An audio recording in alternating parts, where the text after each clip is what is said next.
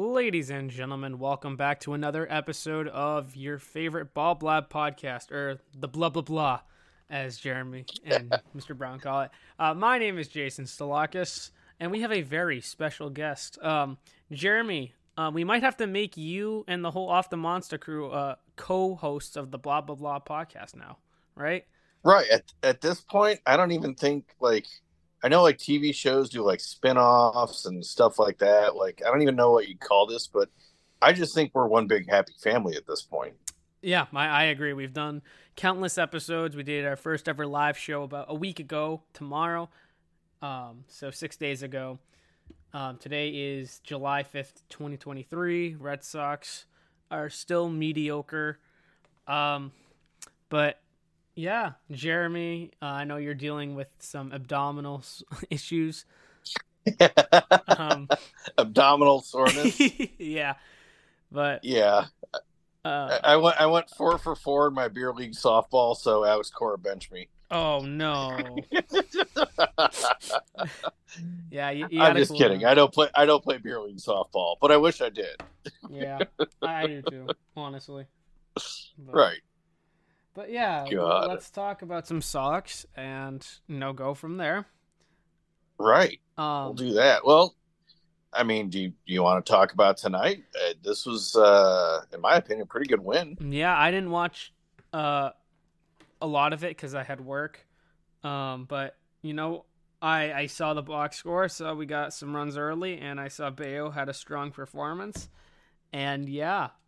Right. He's developing into an ace, and that's, out of all the things that happened this season, out of all the bad things, I should say, there's a plus, Oh, for sure. And they were even saying that on the broadcast, that he's an ace. Like, there's no two ways about it. He's an ace. And it's kind of funny, like, with how things went tonight, this was the type of win that he deserved to have last time.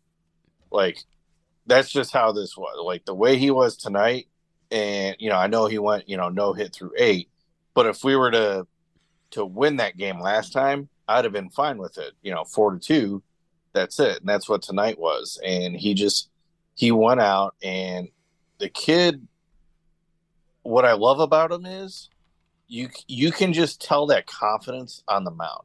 He takes the mound, and he's just like, this is my game.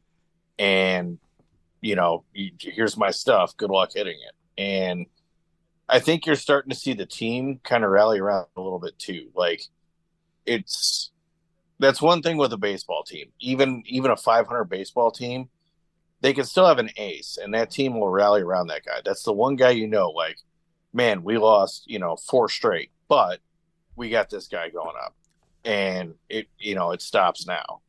And for the rest of the season, I don't know if we make playoffs or what's going to happen with, trade deadline and all that crap. But I do know I don't expect us to have, a 7-game losing streak or 8-game losing streak as long as Bayo keeps us up. Yeah, I agree. And you kind of said it yourself in regards to, yeah. Even if the Red Sox don't really make the playoffs, even if they don't, I don't know, make it over 500, there is some positives coming out, and you can look to next season and be like, here's our strength. Here are our strengths, right? Let's go and fill them this offseason, because you still have a lot of money. You still have like $75 million in, I almost said cap space, but until you hit the first, threshold. Yeah, the first luxury threshold or whatever it is. And they're not, and going back to what you said about the deadline, we know they're not going to go over because they want to reset for next year. But it's going to be an interesting deadline, and it's going to show more the direction of the team, which is like, I think the plan could be 2024. I also think the plan could be 2025, right? Because Bloom's going to be placed in the same situation as he was this upcoming offseason as he was last offseason. So he's going to have – but the difference is there are more starters. There are a lot of starters, right? And we hear, Stats say all the time, like, this is the deepest starting pitching free agent class ever. Do I trust Chaim Bloom? I'll say I've trusted people more, but he has the money. I don't see why he can't strike a deal with someone. I think that's a fair point, right? Trusting Chaim Bloom, and I think that's a fair statement, right? There's worse and there's better. It seems like I don't know. It seems like for every bad move he makes, there's some under the radar thing that works out. And it's like, oh, okay, that's not that bad. Like, and even like when I look at the Kluber signing, right? Beginning of the year, I'm like, it's a solid signing. Not much money. He was, serviceable in Tampa. He can eat innings. And it didn't work out. But then you have, Paxton. Wow. Like, I was, we were shitting all over that deal. And it's terrible because he missed all last year. And he's solid this year. Like, I almost think, like, if you're not going to trade him, you better have an extension in the works then, because I don't want him the rest of this year to get away and us get nothing for him. So that's, like I said, that's a fair point to make about Chaim Bloom. And as far as, like, the Red Sox for the rest of the season, whatever happens, let's say, okay, they're sellers at the deadline. They get some more prospects. My hope is bolster up for next year. Any moves that they make is just more of, like, depth move for next year. Some prospects that they get where they can call them up next year for, spot starts or whatever, while they go out and get the big free agents this offseason. I think that'd be a good way to go. But one thing I do like, though, is we've got Bayo. He's must watch. If you're a Red Sox fan, you're going to watch every start he makes because of how he's been this year. Durant, that guy and his turnaround has got to be one of the most impressive things to see in the league in the last few years. He is a stud. And now, I'm hooked watching him. Casas, when he plays, he's starting to come up. And I know people are still shitting on him at the plate, but since, May, he has been what we expected him to be. I just think people are disappointed because he's not hitting 500 feet home runs. But we now are starting to see some of these guys for the future come together. And you know what? If it's been a weird year like it has been, where we play up against the teams that should beat us and we play down to the teams that we should beat, so be it. But at least I can start to see the future. Right. And let's talk about Casas for a second, right? What's the best you're going to get out of a guy like Casas, right? What's the best? Probably, 255, 260 at best, at batting average. You hope for a boatload of home runs, maybe 30 to 40 home runs a season. I'm just saying, what's like the best we'd get from him, right? Yeah, I'll even say I think that's a good question. 265, right? 30 to 40 home runs, and I'll say 100 RBIs. That's like the best version of Casas we're gonna get. At the same time, you're gonna get solid defense. Nothing eye popping, but solid defense, right? Right. Right. If Casas, what's up? With Casas, I think you're right. I think with all the hype and the fanfare that was around him in the minors, they were expecting like MVP caliber, right.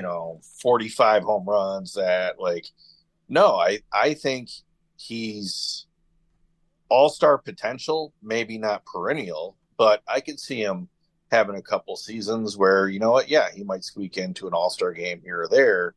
And overall, what I love about him is he's going to get on base and he's going to find any way to do it. And if he takes his walks and does it, fine. If he, is going to pop some hits here or there to do it, fine. That's what I love about him. He's not up there to crush those 500-foot bombs that everybody expected him to do. He just wants to get on base. Right. Exactly, and he'll walk a lot too, right? That's the other thing. So when you I'm starting to see a little bit of a plan from Chaim Bloom, although it's not 100% clear. You're really going to go into this offseason, right? You can go out and get an ace of the rotation, right? An external ace, right? Bayo's developing, right? Have a 1 and 1A guy, right? If you get someone like a Marcus Stroman or, me and Derek is very high on Yoshinobu Yamamoto, who's inevitably going to get posted, right? Would be a Tanaka type deal. He makes your rotation better. I know you're also taking a chance on him. Same thing as Yoshida. How is he going to adapt to the hitters in the MLB, right? I think for hitters, it's more, you're way more questions because the pitching in Japan is not as filthy as the pitching in Major League Baseball. So there's that element. But the Yoshinobu Yamamoto is a stud, right? He's like who's the best pitcher in the league right now? He's like almost like Justin Verlander was. Okay. In Japan, I think. Right, or like a Scherzer. Yeah. Yeah. And there's this guy named Ohtani, which if they go and get him, that guy, like holy cow. Won't get him. Actually, I was watching that game yesterday. Yesterday was the first time in his career in Japan and U.S. that he gave up back-to-back home runs. Wow. But then he was technically hurt, too. I don't know how much of that's like phantom, but... Yeah, a blister. I mean, it's nothing to, panic about, but yeah. Bayo had the same thing. Right. And he's fine. Right. So it's very. Yeah, he'll be fine. He's going to miss the All-Star game. Yeah. Right. He'll miss the All-Star game, which fine. No one cares about the All-Star game because the Toronto Blue Jays are playing in Seattle. Right. And honestly, if you ask me with the All-Star game, if missing the All-Star game means Ohtani can get into the playoffs, you do it. I don't care. But it's Trout, just how I feel about Trout it. Trout has the same injury that Yu Chang had. Remember when Yu Chang went down in April? Yep. That's exactly what Trout has. Yeah. So he'll be back this year. He'll be back. It's like one or of... should be. If you're going to break a bone, that's the bone you wanted to break. No, it's bad, but, there are worse bones to break. Right? I'm not rooting for injuries, but... Yeah, but going back to the Red Sox, you have a clear path, right? Next season where you can use your money, and I'm going to play devil's advocate, right? And what's Chaim Bloom done the past 3 off seasons?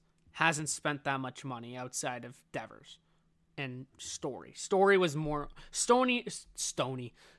and Devers were more ownership. Thanks. Trevor Stoney, create a shirt. They're more Dave O'Brien. Yeah, so Dave O'Brien. As I was saying, Story and Devers were both ownership moves, right? Chaim Bloom didn't really want. He's not going to spend the money, right? Because he's Tampa Bay, and what does Tampa Bay try to do? They try to be the smartest guys in the room because they don't have the money to do all it, right? So, devil's advocate. They're not going to go get an ace. They're going to get another Corey Kluber. They're going to get another couple utility guys. They'll go and spend on the bullpen a little bit, maybe a bat here and there, and that's all they'll do, right? And you can make same argument as last season or coming into this season, right? You were going to rely on Chris Sale because Chris Sale has 1 more year in his contract. They want to justify that. They're like, okay, we're paying him this money. We want to use him. We want to use him as he's getting paid, right? He's getting paid to be an ace, so we're not going to go out and get an ace, right? And we have Bayo, we have Tanner Houck, Cutter Crawford, Garrett Whitlock should be. I think he should be a relief. I think he should be a bullpen arm still, just ride out this season as a starter, but. Just too many injuries, right? I don't know what your take is on that, but I'm interested to hear it. Yeah, I So I like where you're going with that, right? It's kind of how Chaim Bloom operates. And you don't see him really doing that stuff. And I think there's the argument out there. He's not doing that because he's been kind of lining up all his chips with, you know, the youth movement that we have and the minors and Casas and Durant and those guys for this coming off season to spend big. And I don't necessarily know because, you know, Devers was the big money, you know, Story. You can say Yoshida, and Yoshida's, in my opinion, worked out, you know, so far. Devers, I got to be honest, I know he was slumping, but that's not out of the ordinary for Devers. There usually every season there's some kind of slump that he has, and, you know, that makes people a little worried, but he always comes out of it. And mind you, he's still top 5 in RBIs.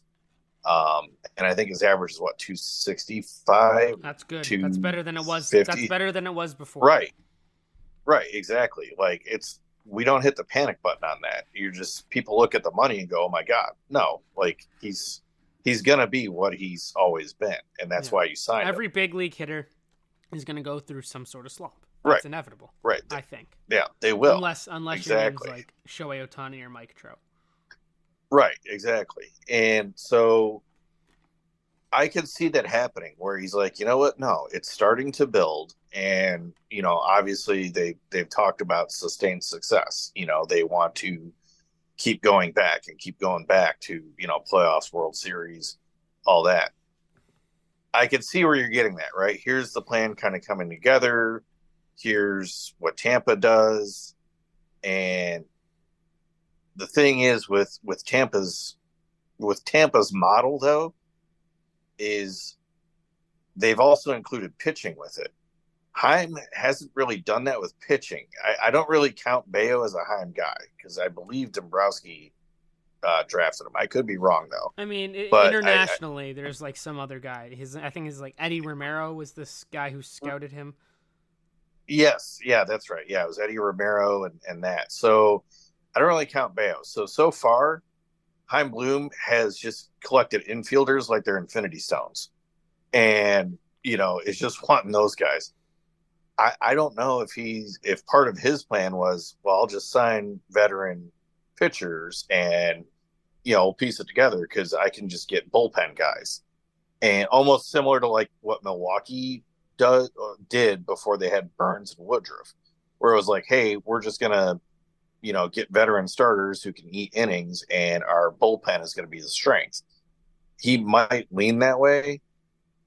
And I think that's what the problem we have as Red Sox fans. We went from Theo, who was a very good communicator and could give you glimpses of, you know, what the plan is and, hey, here's our guy and we're going to go get him and that. And then you had, you know, Cherington come up and you could clearly see the plan there. Like, there was always something. Chaim Bloom isn't that guy. So whatever he's got working out, we're not really going to know. And we just have to look for, you know, kind of read the tea leaves, basically, of like, oh, we've got this and this. So he's going to do this. Right. So I guess that's my long way of saying it could go either way. But here's what I like is, I do see a way for us to be like Tampa, and like, and as much as it kills me to say this, but like the Dodgers too, where there's just a solid core, and as that core ages, there's another core that's going to come up. So we're not really missing a beat. And that's what I see happening. Right. And I feel like if you give Chaim Bloom some adult drinks, I think 2023 was a bridge year, right? A lot of the money was spent on 1-year deals, 2-year deals, and Raphael Devers, just to make the fans happy and say, okay, we're spending the money. But look, a lot of the players he got, yes, they could put something together. Yes, they have the potential, but at the same time, just if you give Chaim Bloom the communication, the ability to communicate, that like you said, Theo Epstein had, right? You'd probably say, give me this year. We're gonna suck this year, but 2024 is the year. He probably, right. Bloom probably went into this offseason and say, okay, I'm not going to go and spend on a big free agent. I want the money for next offseason where we right. can get a good arm. Right? Yeah. I don't know how much I can trust him with that, but at the same time, it's like, you got to make the fans happy. This is Boston. This isn't Tampa Bay, where Tampa Bay won't be calling for your head. Boston, people will be calling for your head. Right. So is Bloom going to finally break out and say, yep, I'm going to go spend? Or is he going to do the same? Is he going to play the same game he did and say, we're going to spend smart, not like throw. Right. What's the phrase? Yeah. We're not going to do the stupid Padre money. Yeah. We're not going to be AJ Preller and the San Diego Padres and chop right. out 11-year deals. You don't even need to do that. No, you don't. I guess here's the question I have for you then, okay. is if the Red Sox finish 500 or, well, no, we'll just mark it at 500. If they finish for the year 500, right, and they don't make the playoffs or anything like that, you think Chaim Bloom is back next year? Yes. And here's why. I would have originally said no, but he definitely has a plan.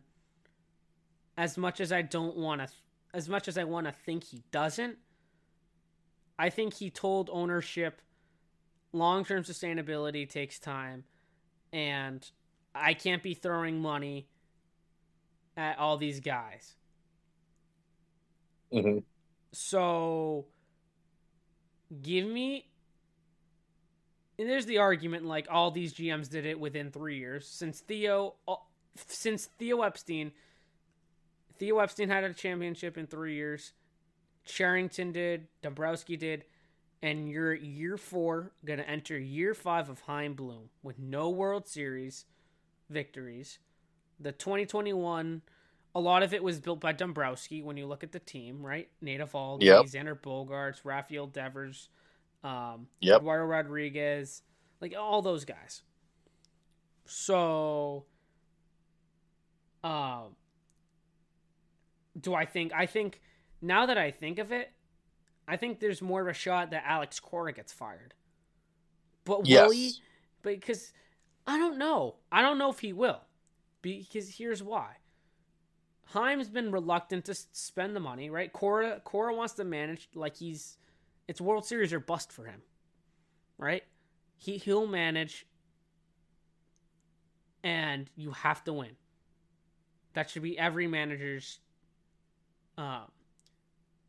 That's every manager's goal, to win, right? But yeah, Alex Cora doesn't really understand the rebuild phase. Like, he's probably like, I want to win now with the pieces what we have. And Bloom's probably like, hold on. I have my plan is still they're definitely two different types of guys, right? Mm-hmm. And they're definitely not the best communicators. Cora has one more year on his contract, I think. So I believe so. I think yeah. I think him and Bloom have one. I'm going to disagree with Cora is like trying to win like it's the World Series or bust now, because there are some moves out there where it's like, if he's really feeling that way, why in the hell would you bench Durant when he's had 3 triples in a game? And nope, I'm going to pinch hit for him for Ref Snyder. And I know that move worked out. I know that. But that was a very high risk. And then the other day, when, you know, I think it was yesterday, we're down. Durant is red hot. And, you know, we get a guy on base. Oh, I'm going to pinch hit for him. Why are you doing that stuff? Like, that's where I've got to be honest. I think there's some disconnect there.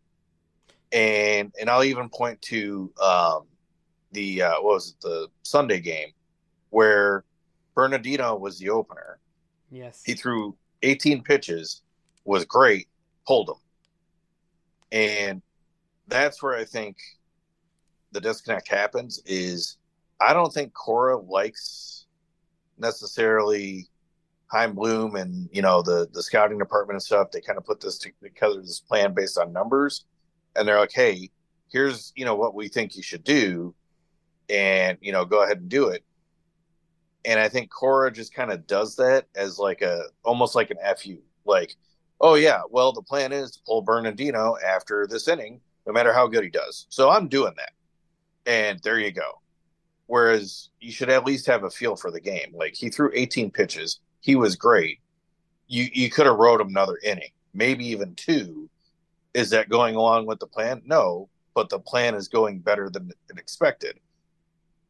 And that's where I have that feeling that there's some disconnect there. And same thing with, like, you know, like I talked about with Durant, you know, 3 triples in a game. Oh, nope, the numbers say I got to pull him, so I'm going to do that. And it's pissing off the fans, but I think Cora wants to do things his way.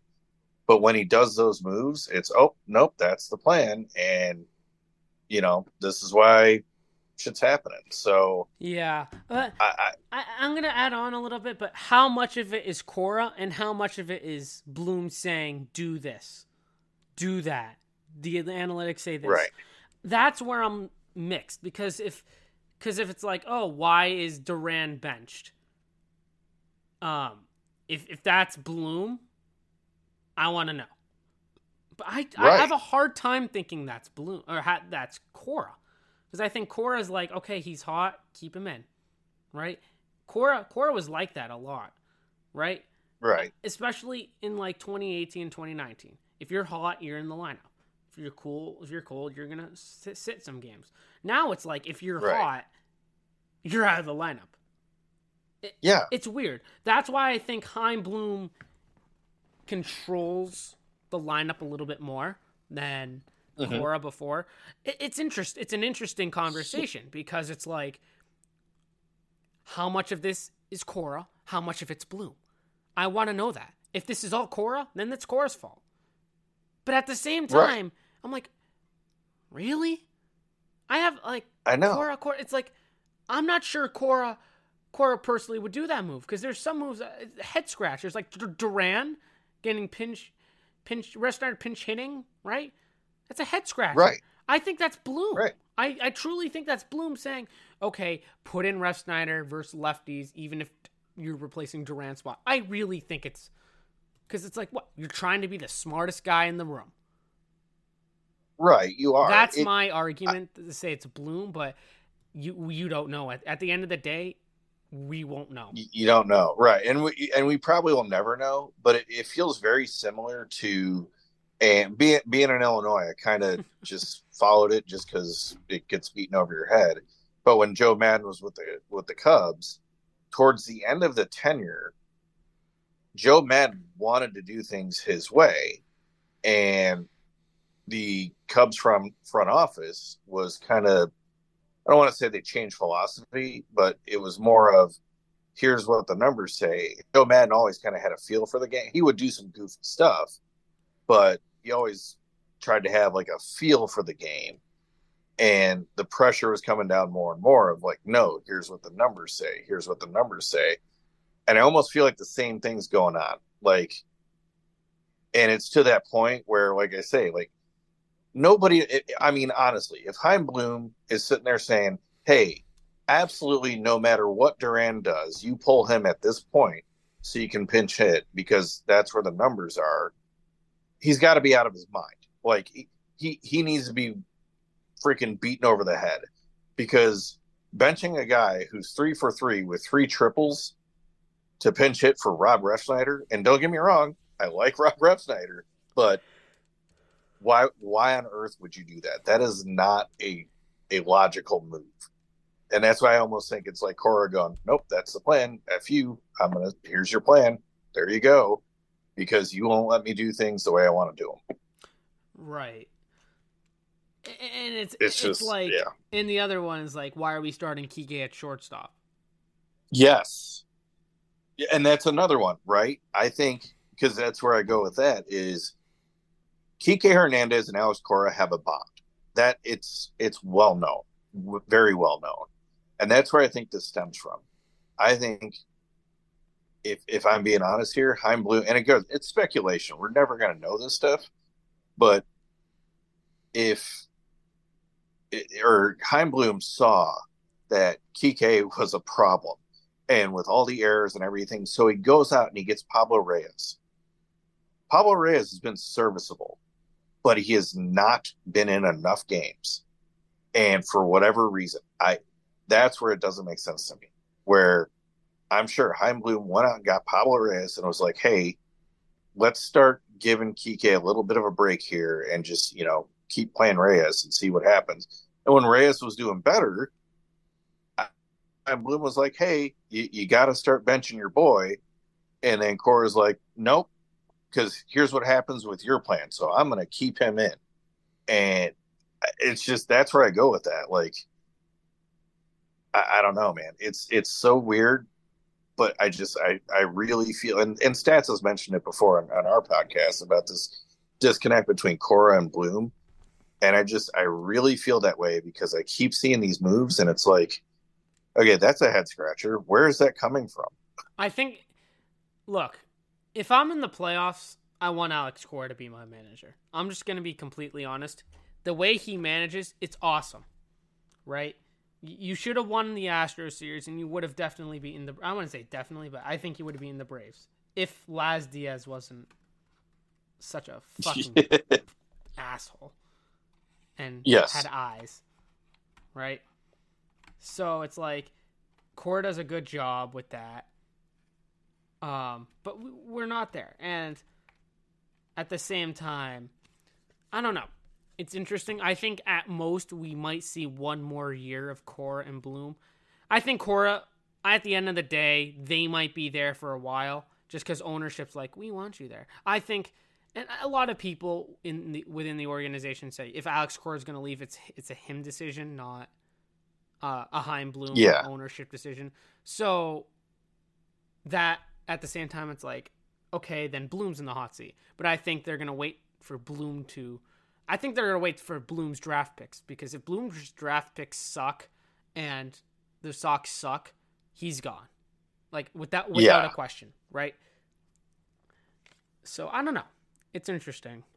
It is interesting. Yeah, we I know we just talked about it, but I just want to quickly mention Christmas came early. Grant Williams got traded. Thank the Lord. He's gone.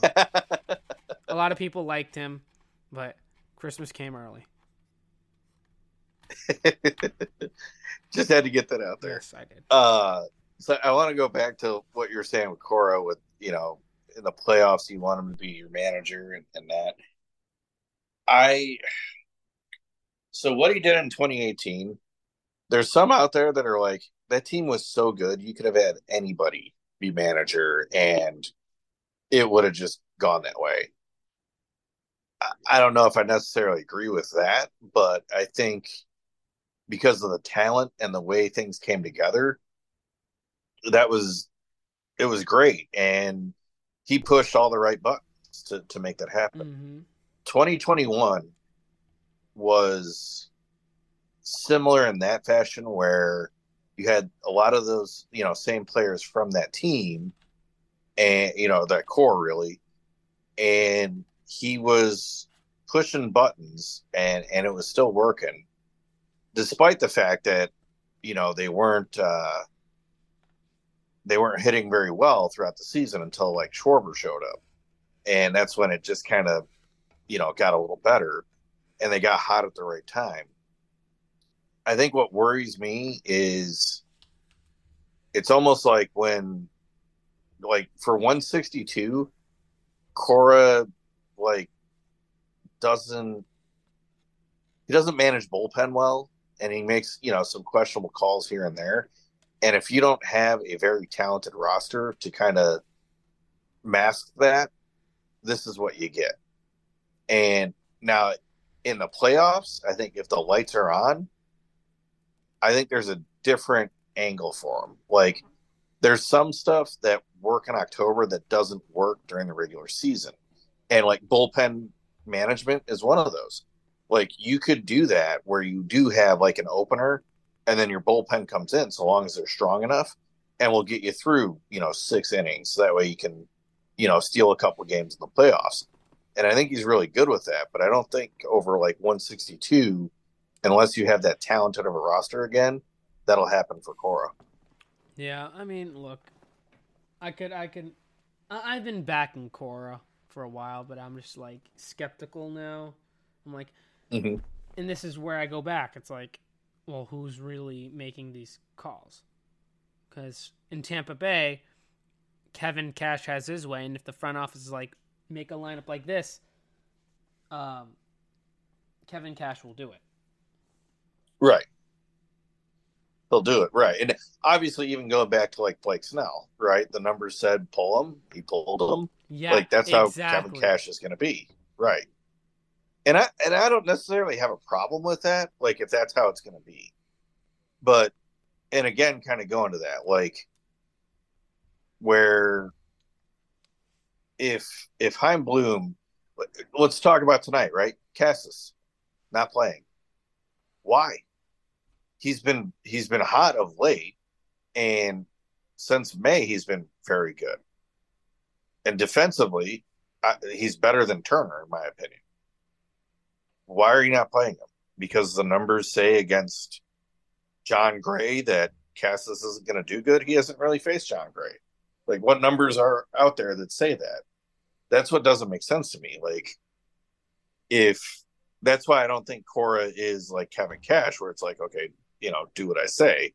Because again, looking at things, there's no way, or I shouldn't say there's no way, because it is happening. But why? Like, what is the sense of it?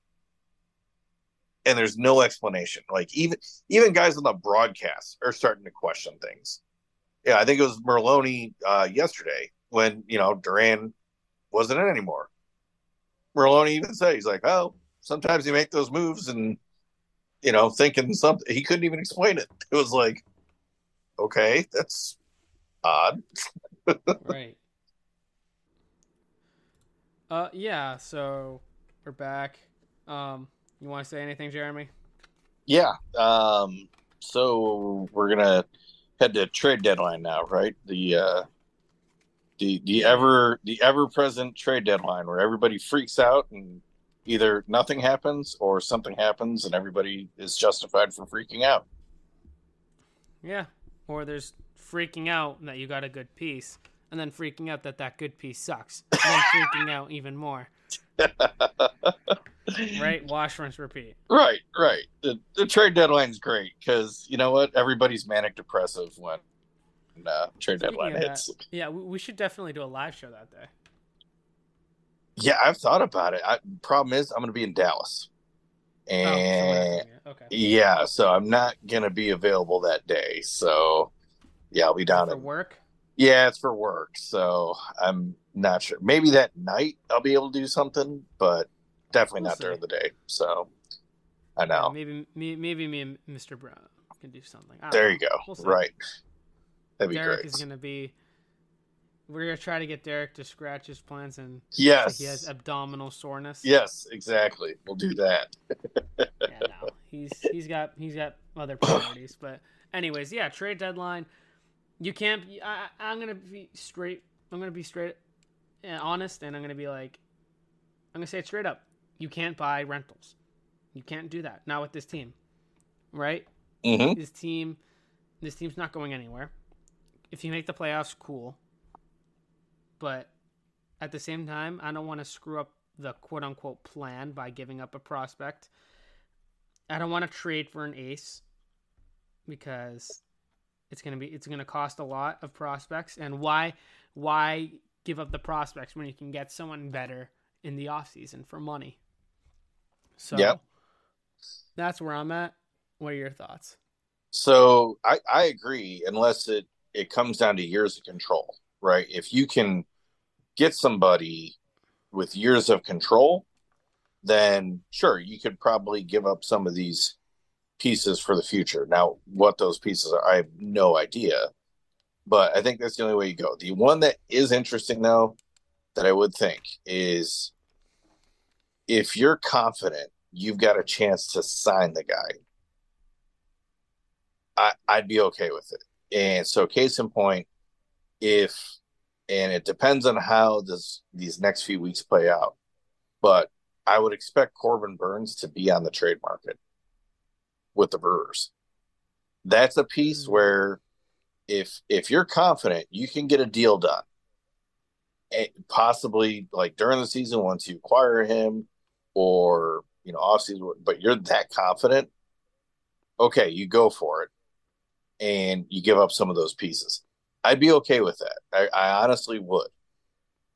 Now, what I would expect, though, is there to be some communication of like, you know, hey, we were confident we could nail the guy and, you know, get him for a few more years and that.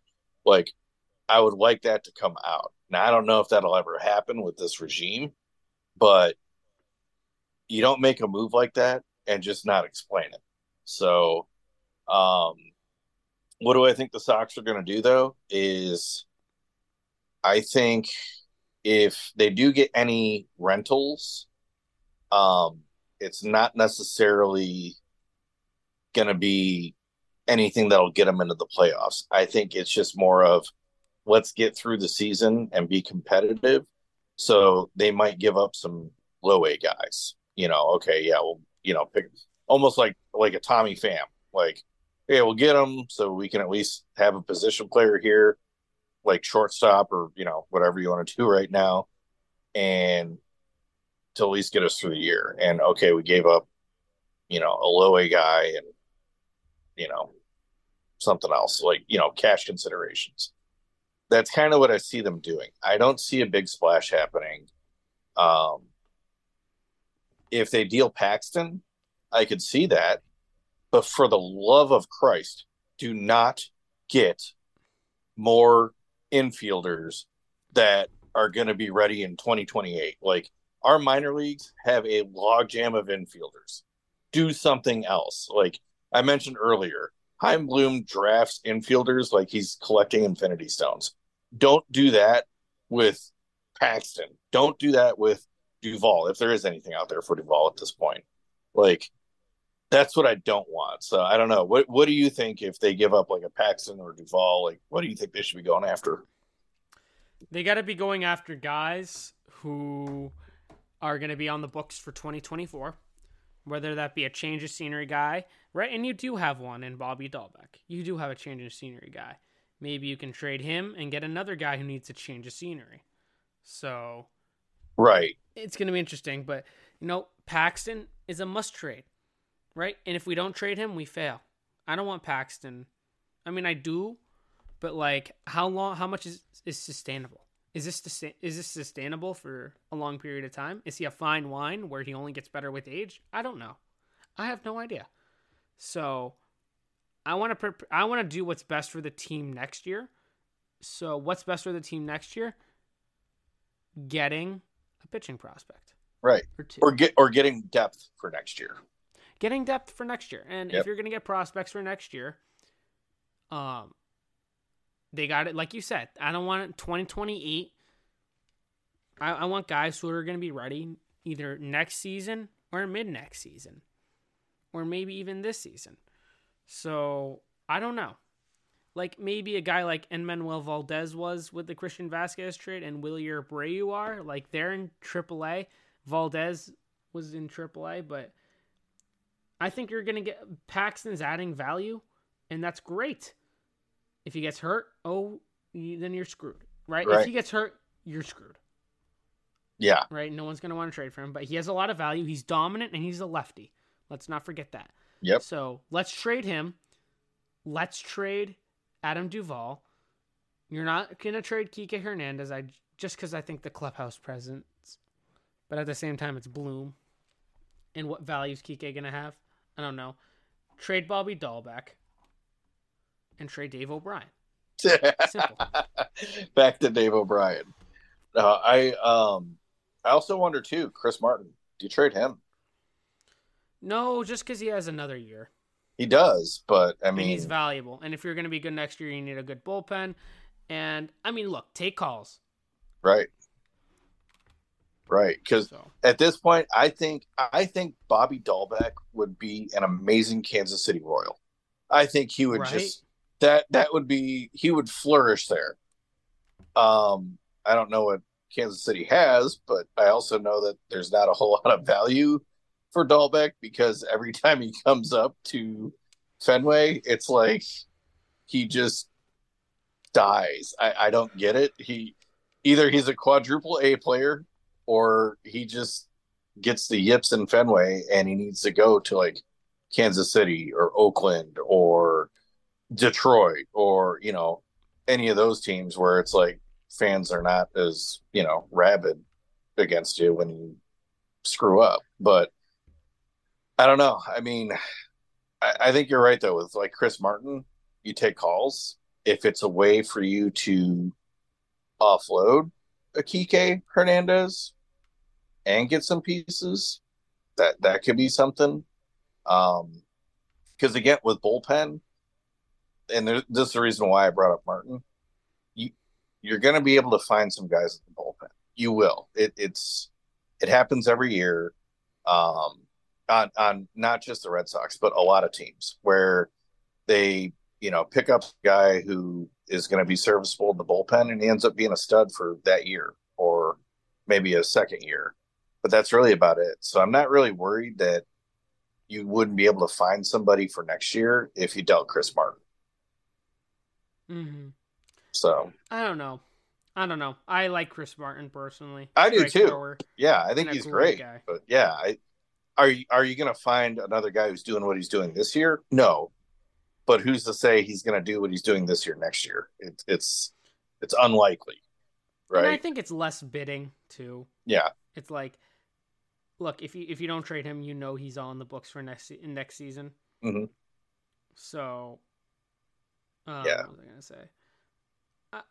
I truly think if you don't trade him, you don't have to go out and spend more money on an arm because he's already in the books. Yeah. So. I don't know. It is right, but again, it's. What was I gonna say? Yeah, I think you know we're gonna wrap up soon. But any other thoughts? Any other thoughts? I will say this, kind of going with the trade deadline once more is, and again, kind of going with Chaim Bloom's job security. If he has another trade deadline like he does last year, I don't see how he could come out of that, or I don't see a way he would keep his job. Honestly, yes, he made the move for Vasquez, which is looking okay, but there were the moves that he did not make that was damning to him. And Stats said that. I'm not taking credit for that one, but it makes total sense. Like not trading JD. Not trading Xander or even at that time Raffy, which, you know, and I know we signed him, but those were the types of moves you should have made to really get some prospects for 2024, 25, you know, that. And he didn't do it. And that's what worries me going into this trade deadline is what is he going to do? Because if it's anything like last year where he doesn't get some pieces for next year or that year, I don't see how he can keep his job. Yeah. I don't know where we go from this.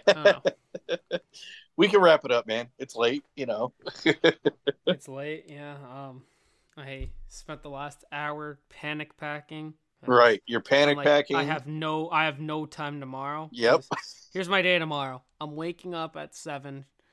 Probably gonna edit this because I'm going on a trip. I'm leaving Friday. Actually, I should have fucking waited to say that. So I'm waking up early, right? I don't know. I think it's illegal because I have to do the lawn, right? Yeah. And you have to. It's gonna take like an hour or two, probably 2 hours, because I have to fucking bag everything. That's right. How long it is. And then after that, I have work. I have work at 11:30, so I'm going to get it. I want to do it as early as I can. I think it's like illegal where I am to do it like at 7 a.m. So I'm going to wait. I'll wait till 8. Right. Wait till 8. Be respectful. I'll be respectful because people are sleeping. Right. I mean, look, it's a Thursday. You should be up by 8 o'clock. You should be. Dave O'Brien would do it at 7. Dave O'Brien would do it at 7. And I'd have, me and Mr. Brown would have vanilla ice cream. Right. It's from Dairy Queen.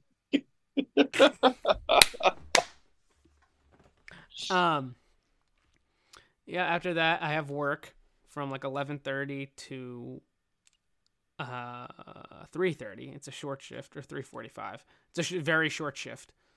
And then after that I'm going straight to the game, the Red Sox game. Then he wants to stay late, which I'm like, I don't know, maybe. But I'll do it. Because, all right, and then I'm going to bed. I'm gonna get home at like, God bless the pitch clock, because I never get out of Fenway. Oh, so God, I'll probably get home at around 10:30, 11. Then I go to bed for 5 hours. Wake up again, be miserable. And Dave O'Brien. And yes, you're essentially the next few days for you is gonna be. The equivalent of being waterboarded while also having Dave O'Brien just blare in the background. Yep. Yeah. So good luck to you on that, sir. It's thank you. But hey, you're going to the game tomorrow, so that's going to be worth it. And I'm going to the game tomorrow, and right. 2 days later, I'm going to see Tampa Bay. Right. So it'll all be worth it. It's just, as they say, it's not about the destination; it's the journey. So. Who says that? I don't know. People that try to make you feel better when you're like, man, this week just sucks. Mm-hmm. Yeah. So, yeah, wish me luck. I think I'm going to go. Dude. And, yeah.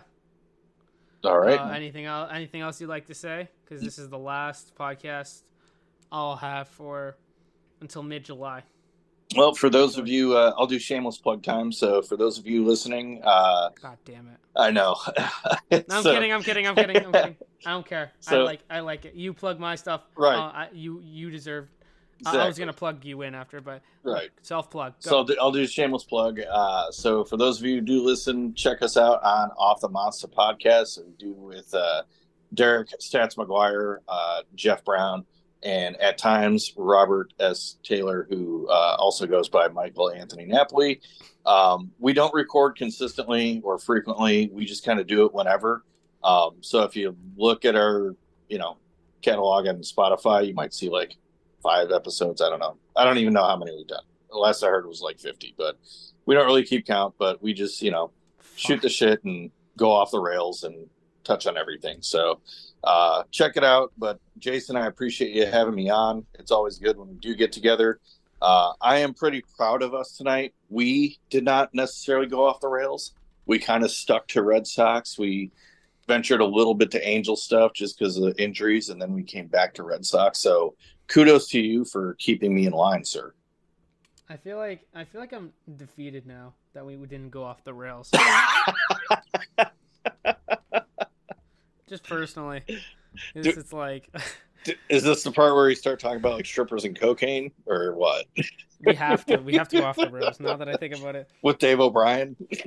Yeah. The radio. I've been listening a lot of the radio. Like, oh my God, it's so good. When like Monaco's on. Yep. And then I turn on the TV and it's like, here's the 1-2. Like, I know. Just switch Dave O'Brien with Mike Monaco, and I think that'd be great. And then someday, have Dave O'Brien be the placeholder for me. Right, exactly. We'll see. We'll see. See what happens, man. Yeah. So, strippers and cocaine, right? You betcha. Yeah. Yeah, go check out Jeremy on Twitter at what is it? I'm in Illinois. because Illinois is the seventh circle of hell. Okay. Yep. Or you can find me too, Jeremy, the overweight underdog. The overweight underdog, depressed Sox fan. Yep. Nuke. No, that's Mr. Brown's name. Yep, Mr. Brown was Nuke LaLoosh. So, how's your dog, Dave O'Brien? Dave O'Brien's doing well. I still every once in a while I do call him that, and he does respond. So now I have to do up a whole like PowerPoint with my family and go, hey, this is why we're going to change his name to Dave O'Brien. And then you're going to get another one. They're like, oh, I want to name it Muffin. I want to name it. I don't know. What's a cool dog name? No, it won't be Harry. A cool dog name. No, we'll just stick with Red Sox broadcasters. So, like, the next one would be Kevin Millar. Next is Kevin Millar. Right. After Kevin Millar. After that would be Joe Castiglione. Or no. It should be Darnell McDonald. Darnell McDonald, yes. Tom Curran, you know. Tom Curran. Yeah. Tim Wakefield. Tim Wakefield, yep. Bill Burr. Kevin Youkilis. Lenny DiNardo. Yeah, Lenny DiNardo. Jonathan Papelbon. Will Middlebrooks. Yes. The list goes on. Jemai Webster. Brock Holt. Oh, wait, no. Not yet. Not yet. Jared Saltalamacchia. Saltalamacchia. Oh, my God. That'd be great. I named him Jared Saltalamacchia. Oh, my God. Yeah, I don't know. Yeah.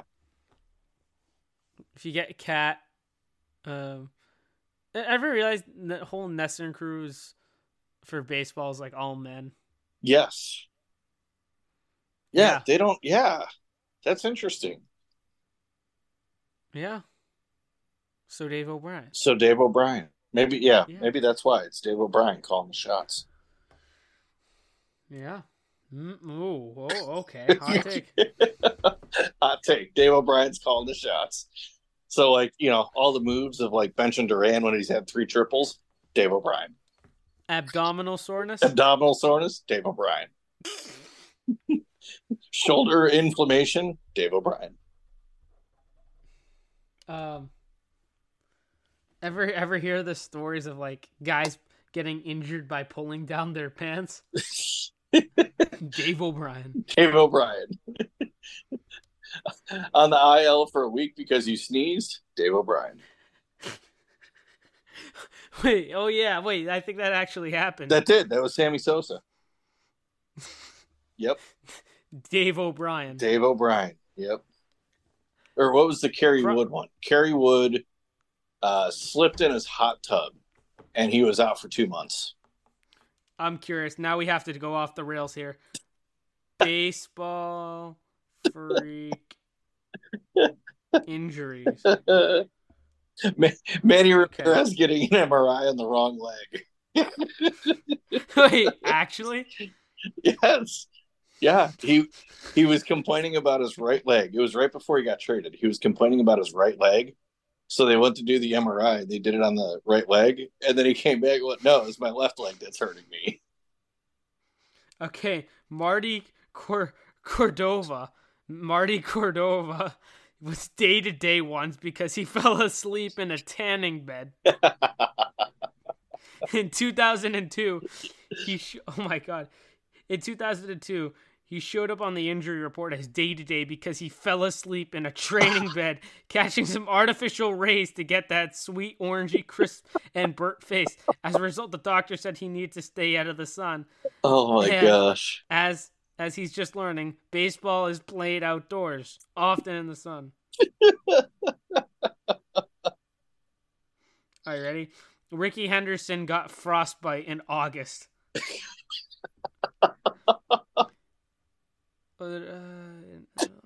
How did that happen? He fell asleep with a pack of ice on his foot, which gave him the frostbite, and he missed 3 games. Oh my gosh. Matt Cain injures himself making a sandwich. Yes, I remember that one. In 2014, yeah. How did that happen? Cain was making a ham and cheese sandwich in the Giants team kitchen, dropped his knife, tried to catch it, and cut his finger. But Cain wasn't just trying to cut the sandwich in half like a pleb. No. Matt Cain is a fancy man who was trying to cut his sandwich like he's got class. Yes. In Cain's words, I want to cut it and make fancy triangles. Sometimes being high class takes a sacrifice. Oh, here we go. Will Smith tears his LCL, taking off his shoes. Yes. How does that even happen? Oh. He was ready to shower after a game. He was standing on one leg. Take it up. He pulled hard and it stayed on. My knee just went up and popped. David Price and Joel Zamaya. I forgot how to pronounce that. Yeah. Hurt themselves playing video games, I remember, in 2018. Yep. David Price. They were playing Mario Kart. I remember that. Something like that. I don't know. I hated David Price. Fortnite. Trevor Bauer cuts his finger fixing his drone. Yep. That was a good one. Yep. That was... Remember how he was like... You remember he got his pinky? Yes. Yeah, his pinky got cut from the drone. Fixing a fucking drone. Yep. Glenn Allen Hill falls through glass table because he had a nightmare. Yes. In 1990, he landed himself on the 15-day DL with bruises on his feet, legs, and elbows as a result of crashing through a glass table. Why did he crash through a glass table? Why the fuck did he do that? He was having a nightmare. He was being attacked by spiders, which is objectively terrifying. So he probably woke up. He's like, "Oh shit, this isn't a dream." Right. Oh my god. Sammy Sosa sneezes so hard he throws his back out. Yep. Enough said. Brian Roberts gets mad, hits himself in the head, gets a concussion. In 2010, he struck out against Joaquin Benoit, got angry, and smacked himself in the helmet with his bat. That hit actually caused a concussion, and after that season, Roberts didn't play more than 91 games in the rest of his career. Oh, my God. Man, there was... Oh, my God. Listen to this. Jason Isringhausen breaks his wrist punching a trash can, and then also gets tuberculosis because why not?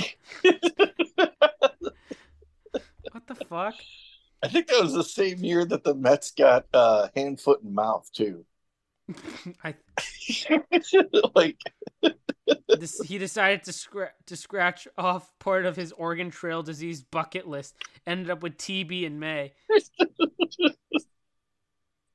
What the fuck? Yeah. He broke his wrist in a rehab assignment from arm and shoulder surgery. Okay. Oh my gosh. Tom Galvin eats bad airplane food, throws up so hard he breaks his rib. Kevin Mitchell chips his tooth on microwave donut, needs root canal. Salvador Perez tears his MCL carrying his luggage. That was unfortunate. Yes, I remember that. Brandon Morrow takes off his pants, hurts his back. I remember that. Jonathan Lucroy searches for a sock, ends up with a broken hand. What? Oh my god. I need to read this. He landed on the deal with a broken hand. It all happened when he was searching for one of his socks under his bed, and his wife moved a piece of luggage that then fell on his hand and caused what's known a boxer's fracture. Not only, how bad does his wife feel? Right. Carlos Correa gets a super intense massage and breaks his rib. Yep. What year was that? I forget. Oh, God. Was that 16? I don't know. Jeremy Affelt's everything. And, during that career, he had a handful of really weird injuries. Chronologically, let's go. First, there was his run with a couple frozen hamburger patties in 2011. He was trying to separate the two frozen patties with a knife, ended up gashing his hand, immediately leading to surgery to repair nerve damage. Then in 2012, he came home for a game and was greeted by his 4-year-old son, who ran into his arms. Unfortunately, as he shifted his weight to catch his son, his knee popped and sprained his MCL. But wait, there's more. Oh, no. In 2015, he was playing with his kids at a lake and slip-stepping on an inflatable platform in the lake, which screwed up his left knee. That guy's a real-life version of Mr. Bean. He saved his dog's life in September 2018. He was choking on some food, and he helped him. The dog was pretty much dead. He oh my God. His dog was pretty much dead, and he quote went limp in my arms, took my hand and shoved it down as hard as I could, and I ripped the food out of his throat. Blood went everywhere. But wait, there's more. Oh no, because that didn't work. He coughed up, I took a mouthful of fluid, then he shut up, he blinked at me, then died on me. What did he do? He tossed his dog in the truck, and the dog got revived. Oh my God. They revived the dog. All right. So he died. The dog died 2 times. And then was... Oh, my God. Yeah. All right. Blake Snell moves a decorative stand in his bathroom. Breaks his toe. Oh, my God. I forgot about that. Yeah. Yoenis Cespedes has an encounter with a wild boar. Yes. Fractures his ankle. Yes. They tried to void his contract because of that. I remember that. Madison Bumgarner runs a dirt bike, crashes it, sprains his shoulder. Tried to avoid that one. Yep. Okay. Freak injuries. All done. All right. I think that's it. I think I got to end the episode here. All right. That's off the rails. That was off the rails. Yes. We did our segment. All righty. Peace. See ya.